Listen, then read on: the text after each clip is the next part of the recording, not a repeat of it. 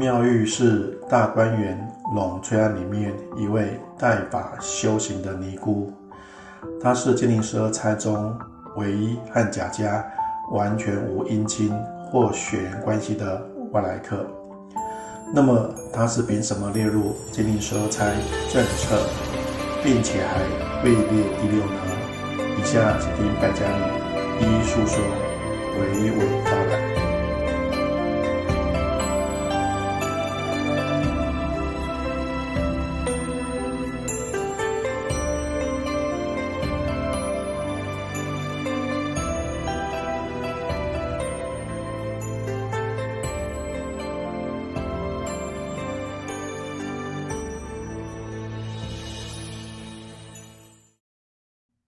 大家好，我是败家女，欢迎收听我的节目。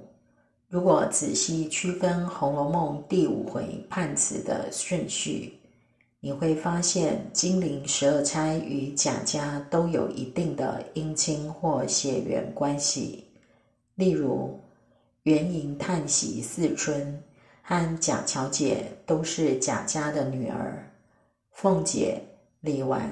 和秦可卿都是贾家的媳妇，林黛玉、薛宝钗和史湘云则是贾家的亲戚，而且这十二金钗还是两两成对的。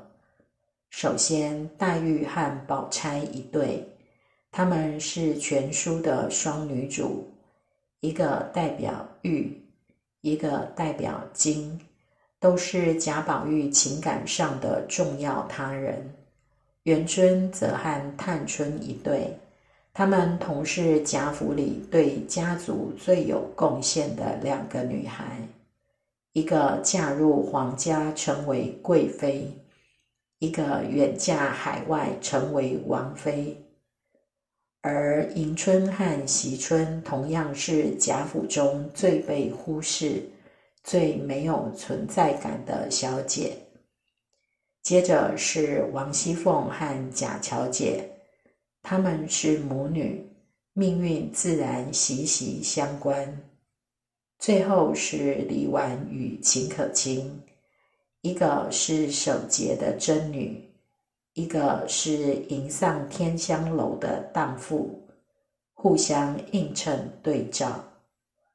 以上五对女子的关系都很清晰，唯有湘云和妙玉这一对，一个是洪门千金，一个是代法修行的尼姑。全书除了第七十六回凹晶馆联诗悲寂寞中，湘云和黛玉联诗到最后，妙玉突然出现。彼此有过短暂交流之外，再也没有过任何互动。所以，到底他们之间有什么关联呢？小说第五回妙玉的判词是：画着一块美玉，落在污泥之中。有一首诗：玉洁何曾洁，云空未必空。可怜金玉质，终陷闹泥中。玉洁何曾洁？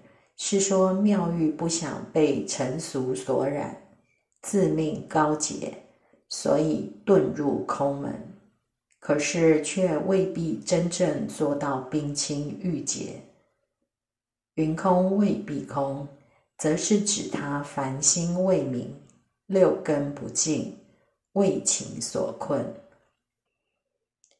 第四十一回，刘姥姥因为在栊翠庵喝了一盏茶，妙玉嫌肮脏，就想把这只名贵的成窑五彩小盖钟扔掉。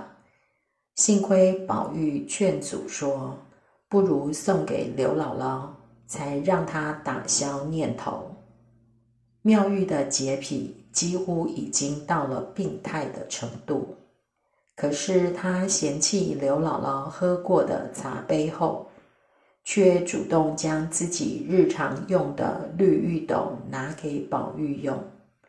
这不是很奇怪吗？第六十三回，贾宝玉过生日，妙玉特地派人送去粉红色的拜帖，署名“坎外人妙玉公诉遥叩方城”。一个自称看破红尘的人，却记得一个凡夫俗子的生日，并送上祝福，暴露了他身在红尘外。心在俗世中的欲念，而邢岫烟告诉贾宝玉，妙玉平时最喜欢宋代范成大的两句诗：“纵有千年铁门槛，终须一个土馒头。”是说，即使富贵人家有千年不坏的铁门槛，人终究会死。最终只是一堆荒冢而已。正巧贾府的两个家庙，一个就叫铁槛寺，一个叫做馒头庵。妙玉自称为坎外人，说明他是远离铁门槛内富贵繁华，而置身红尘之外的人。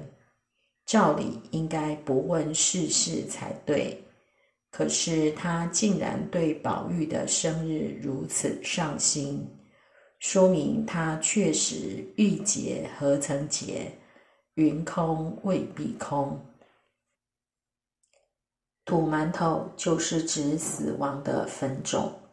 第十五回回目是王熙凤弄权铁槛寺。秦金清得去馒头庵，馒头庵又名水月庵，暗示里面暗藏春色与死亡。王熙凤在铁槛寺内受净虚老尼的挑唆，玩弄权术，贪财受贿，害死两条人命。之后，他不住铁槛寺，而是去了馒头庵。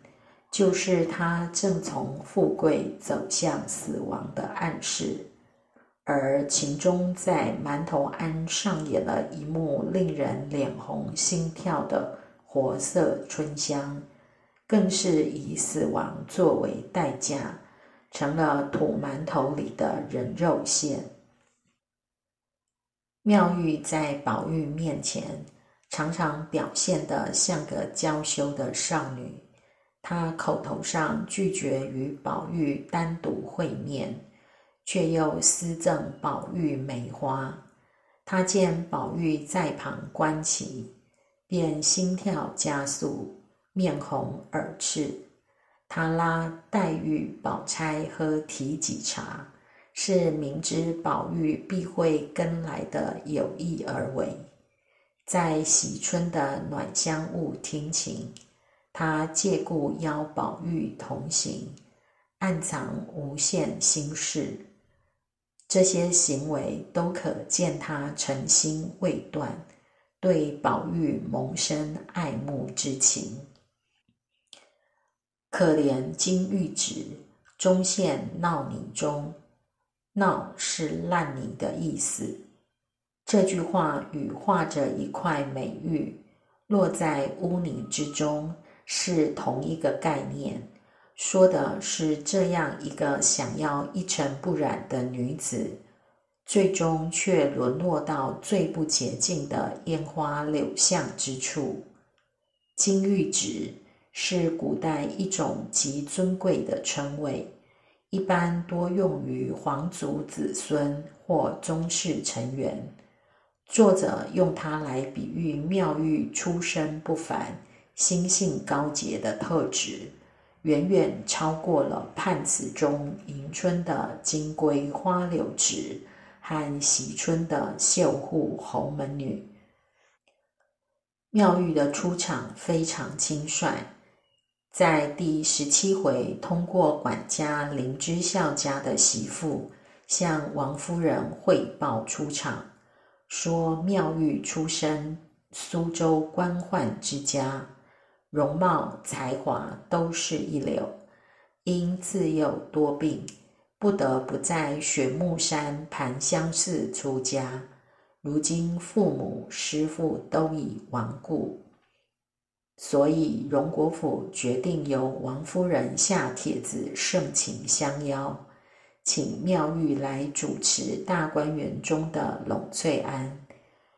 从这段情节来看，妙玉似乎是一个原本和贾家毫不相关的人才对，但是在第四十一回，贾母带着刘姥姥等众人游大观园，来到拢翠庵喝茶，我们发现贾母很熟悉妙玉的待客方式。同样，妙玉也很懂贾母的嗜好，知道他不吃六安茶，直接奉上老君梅，这里很可疑，根本是在暗示他们两家不是一般的关系。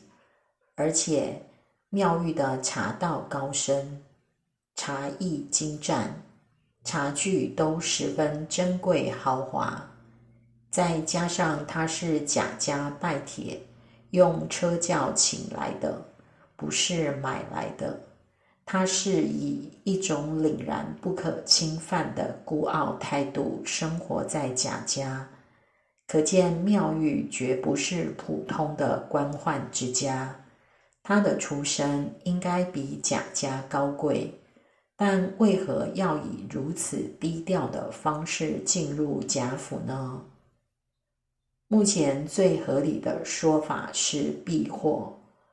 至于避什么火，刘心武先生认为是有某个更有权势的高官想要强取妙玉，因此只好借口出家，避祸到贾家。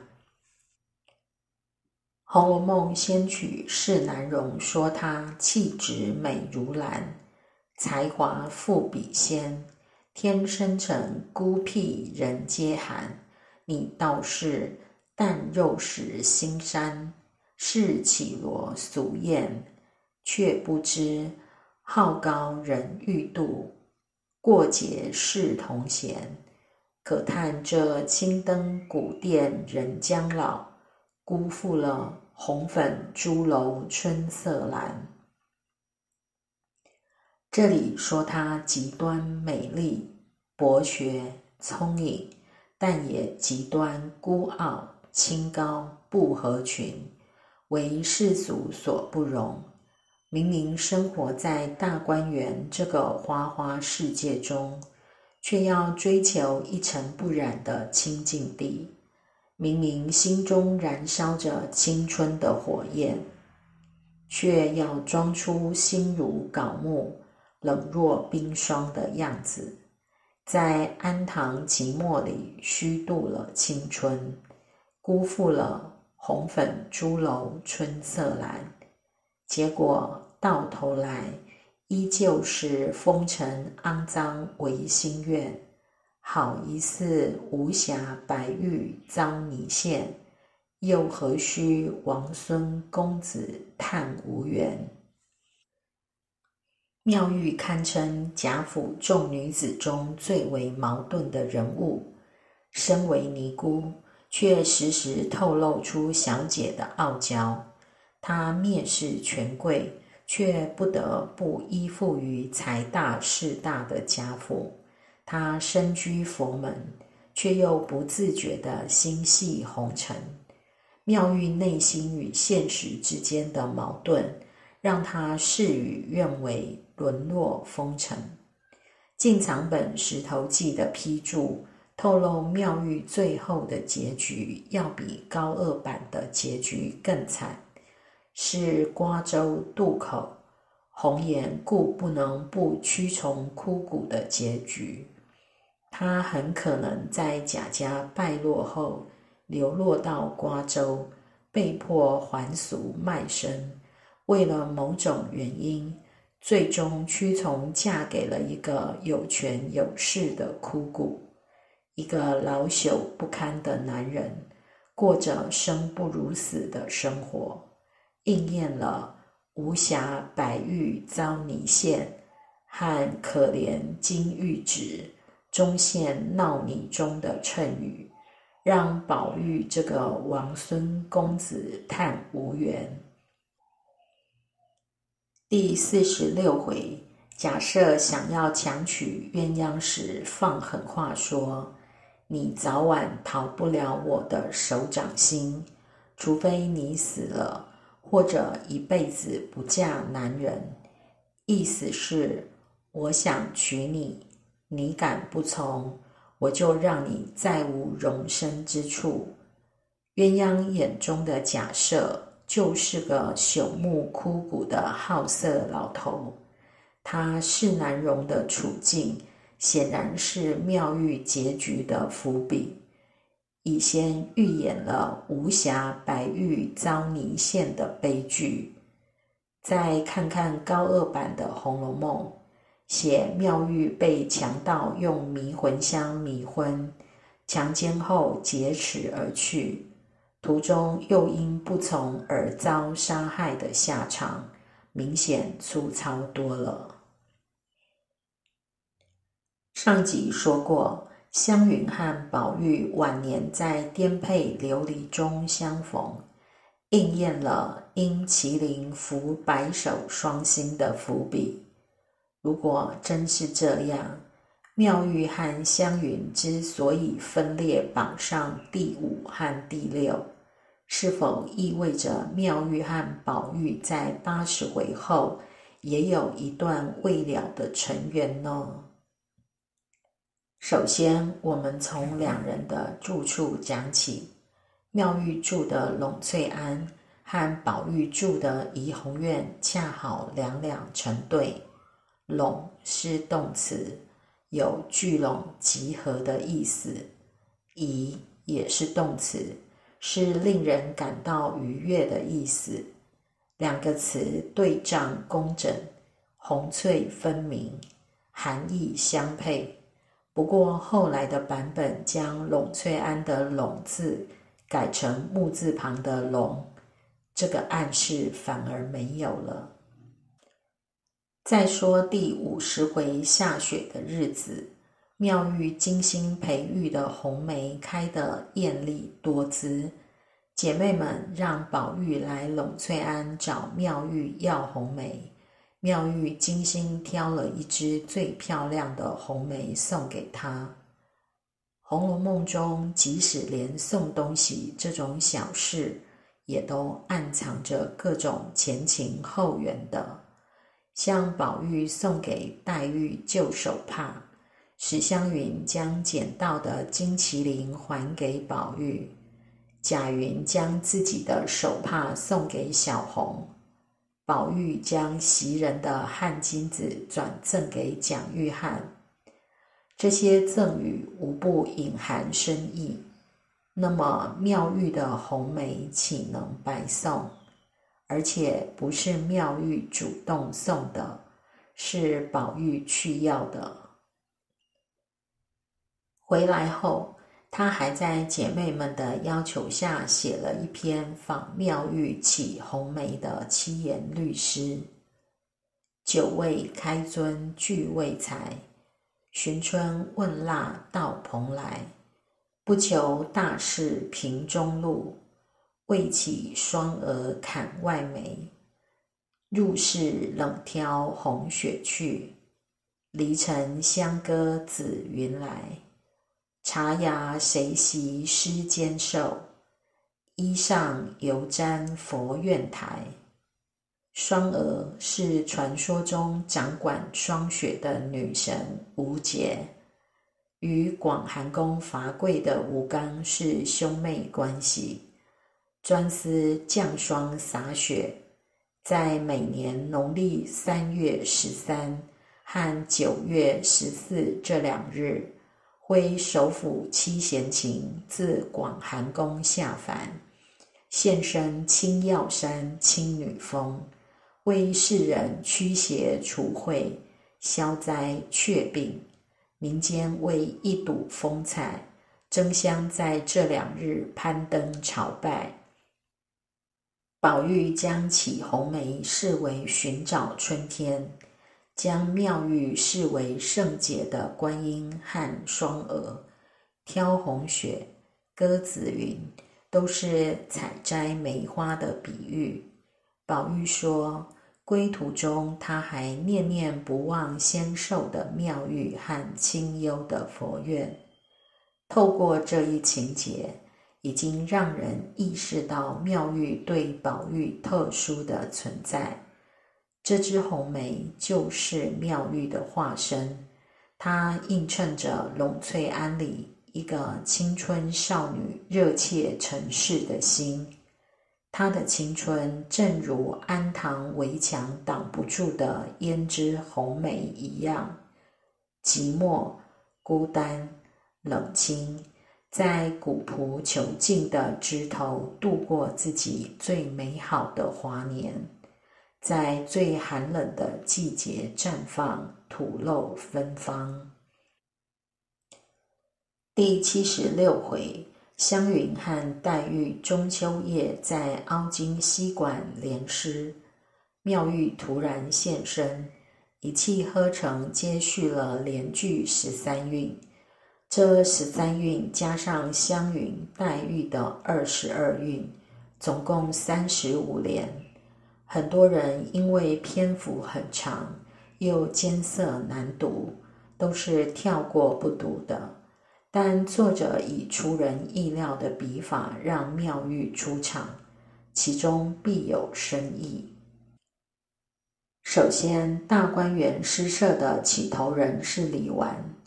而作者有意安排妙玉作结，因此妙玉才有以二人处处钟鸣陇翠寺，击唱稻香村的诗句。两人同属需要远离红尘之人，也同样都不是元春提定进园入住之人，寡妇与孤女的身份。更能凸显贾府人丁凋零的衰败，而同样父母双亡，寄居贾府的孤女还有黛玉和湘云三个孤女，在这种本该亲人团聚赏月的中秋夜，一起感伤连诗，笛音凄清，寒塘月冷，更加让人鼻酸。这夜妙玉的突然出现，如同双儿抚琴下凡。他一口气续诗十三韵，抚慰了黛玉和湘云悲凉的情绪。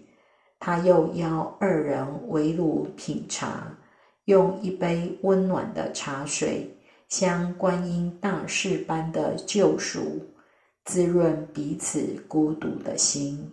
这是孤高自诩、目下无尘的妙玉，私底下的温柔体贴。如果从小说中一直贯穿全书的金汉玉着眼，宝钗有一个金锁，和宝玉有着金玉良缘的传闻，而史湘云则有一个金麒麟。和宝玉也有白首双星的暗示。妙玉的名字和黛玉一样，都有一个“玉”字。湘云和妙玉刚好是另一对金玉。妙玉和黛玉都是对宝玉一往情深的玉。湘云和宝钗。对宝玉来说，都是亲情多过爱情的金。黛玉纸本劫来还劫去，强于污闹陷曲沟的宁死不屈，与妙玉可怜金玉指，终陷闹泥中的不得不屈，又形成了强烈对比。如此便能解释妙玉在金陵十二钗政策中为何排名第六了。